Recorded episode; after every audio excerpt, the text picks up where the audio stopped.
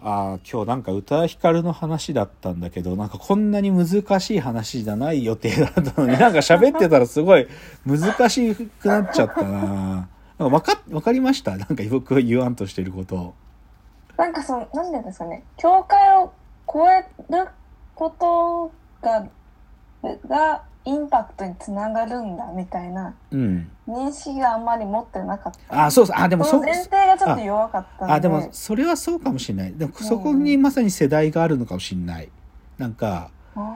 いやそれこそ深谷さんは Z 世代でしょーはい。で僕はさもう親父もいいとこですよ ででやっぱり僕はなんかさそうは言ったってまだなんかそういうボーダーレスだっていう認識がうん。そこまで身体レベルで持っててないのかもしれなくてうん。だからまだそれボーダーがあった時代を通過してきてるからああ。なんかボーダーがなんかなくなったってこともなんか半分は理解頭では理解してるけど体は理解してないみたいな感じですよ。うんけど Z 世代の深谷さんはそもそもボーダーを突き破るみたいなこと自体がそもそも嘘くせえっていうかもうそんなの当たり前でしょって思ってるのかもしれない。ああ。そうなんですかね。うでもなんかん。ちょっとうま今日うまく説明できた気しないな。すっごい簡単に言おうかな。すっごい簡単に言えば、はいな宇多田ヒカルが、いや、だから、宇多田ヒカル、ぶっちゃけ、た、なんかな、いや、これどっちかっていうと疑問の投げかけだな。なんはいはいか、はいこのボーダレスとなった世界で、宇多田ヒカルの音楽ってそれでも輝くのか、逆に輝きが現じるのかっていう問いを僕は立てたかったあの。うんあ。うん。面白そうう。んうん。うんで、だけど僕の見たではいやそれでも輝くっていうふうに考えたいんだけど、うんうんあのねこれちょっとまたもう一人の人の名前出すと混乱するかなでもあえて言うと僕好きなアーティストで金子綾乃さんって方いらっしゃるんはでいすよ。はいはい。で金子綾乃さんって女性の歌い手さんですけど、うん。なんつうのかなこれうまく言えるかわかんないけど、はいすごくさいや見見た見たてはすごい女の子女性じゃないけどさ彼女のパフォーマンスとか見るとなんかさ無性別性があるっていううん、か、うんうんあーなんか、う、うんなんかさ、す性別を感じないっつうかさ、歌ってる曲もだし、はいなんか、彼女っていうそ映ってる存在そのものも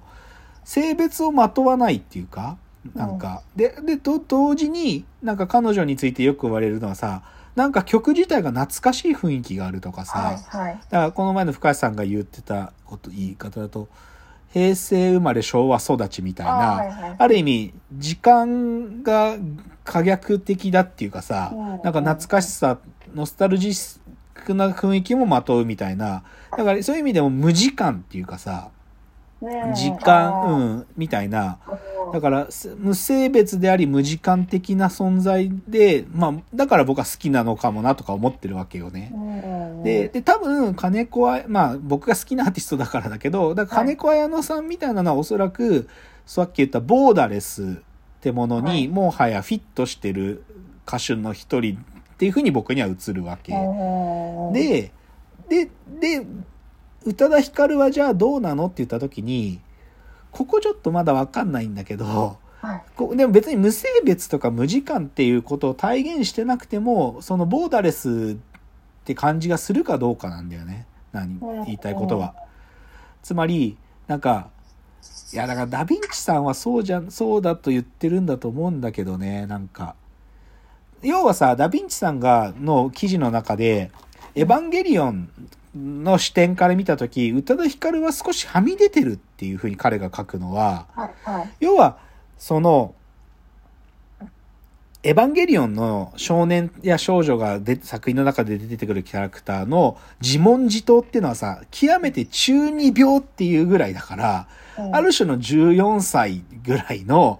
こう、いなんていうか自自意識のさはいはいすっごい自意識の肥大化しちゃったものがうんにそれ煮詰めたのはエヴァンゲリオンで、それ引きずってる大人たちも、だから多少はそこをつつかれるって感じなんだよね。うんうんで、でも宇多田ヒカルがある意味そこからはみ出てるっていうのはさ、はいその自作自演の自意識の問題から宇多田ヒカルの曲っていうのはもっとそれより広いなんか外の世界へのバイパスを持ってるってことをダヴィン,、うんうんダヴィンチさんは言っていてあーだからそもそも宇多田ヒカルの曲は「エヴァンゲリオン」ってものからするとオーバーフィッティングっていうか合ってないっていう、合ってないっていうのはう合んうんってるんだけどサイズが違うっていうのはそういうことで。だからそういうある種の一つの世代に対してだけで捉えることができないこう普遍性を持ってるってことをもともとダ・ヴィンチさん言ってるんだろうと思うんだけど、じゃあそれと金子綾乃がもうそもそもそのじ性別や時代をまとわないみたいなのははい同じことなのかどうかっていうのに対してはなんか今喋ってて僕は分かんなくなりましたね。結論としてはは同じだって教鞭をふ 言って、それで宇多田ヒカルはそれでも2020年代になっても輝くとかいう結論にしたかったんだけど、正直なんかわかんなくなっちゃったな、今喋ってて。うんでもよく最近言われるんだよな。た例えばでもあいみょんの曲もさ、あいみょんってめちゃくちゃ親父受けするんだよね。うん親父受けする、はいはいでもそれってある意味ただ彼女の曲がさっきの金子綾乃のノスタルジーに近いものをまとってるからなんだとすると、うんなんか、ボーダレスっていうより、無理くりなんかノスタルジックな感じを演出されてることによって、親父受けしてるっていう風な見方もできるから、ななんか、ボーダレスっていうよりか、逆に時間性持っちゃってるものなのかもな、とか今喋ってて思ったな。あー乗り越えるっていうそうそうそうそうそうあそこにボーダーを立ててるそうそうそううそうそうそうそうそ。そうだからなんか、違うのかもなって気もしてきたな。なんか、すげえなんか難しいロジック今日も使っちゃったのかもしれない。 いや、いやなんかすごい、今日の話のロジックの骨子はさ、1998年の宇多田ヒカルっていうのが、時代によって宇多田ヒカルを切り取ってる時点において古い。もはや時代はボーダーレスだ、みたいな、そういうすごい、その、 その、基本的にはこの論法で全部の話しようと思ったんだけど、喋ってるとむずくなってきちゃった。なんかなんか、うん意外にやっぱ宇多田ヒカル表って難しいんだな。あごめんなさい、なんか、今日、結論言おうと思ったけど、結論うまく言えなかったわ。でもね、ーうんわかんないんだけど、はいまあでもな、これもな、ただ単にじょ情報ノイズ増やすだけかな。宇多田ヒカルってさ、人間活動終わった後に、はいいろんなアーティストとコラボレーションするようになったのよね。うんで特にヒップホップの文脈の連中とコラボすることが多くなったあはいはのい。うん。あの、出てきた後はね、あの、こう、こうっていう、まあ、その当時若かったラッパーのやつとはいはい一緒に曲作ったりとうんうんか、もともと宇多田ヒカルのことすげえ好きだ好きだってずっと言ってたパンピーっていう、はいはあいのーまあ、ひ文系ヒップホップ の代表選手だけど、とかと一緒に曲作ったりして、だからでもそういうのを別にな、なんかジャンルレスになってるっていうことが、なんかそれが嫌出てるって感じもしねえからな。 なんかなんとも言えねえな。なんか最後だから、じゃあ、深谷さんにとっての、なんか、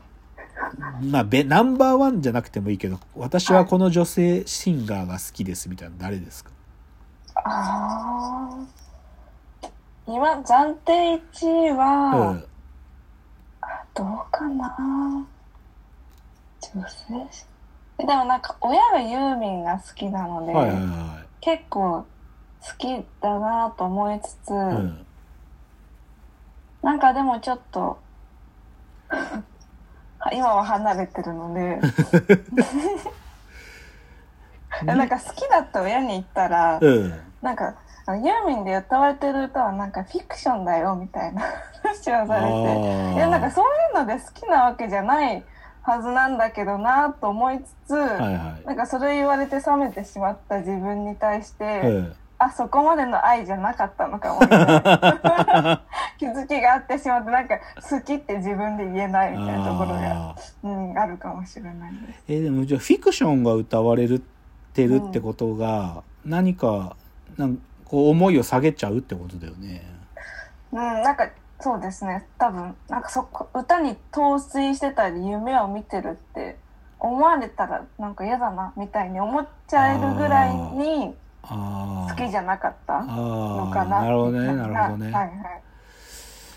うんいやそう歌とのか距離あでもかなあでもその距離感っていうのはあるかもね、はいはいそれこそ西野カナの曲聴いて、うんなんか「分かる」って言ってるやつ寒いってことだよねなんかねなんか恥ずかしいって思っそちゃれうちょっと恥ずかしいもんね、はいはいうん、いやそれこそさ0年代の加藤ミリヤとか青山テルマってある人が言う表現の仕方で僕フィしっくりくるのが、ギャル演歌って呼んでたんだよねあーギャル演歌。うん。要はさ、ロコ、ギャルで、もうコテッコテのギャルを歌うっていう意味でギはいはいャル演歌なんだけどさ。うん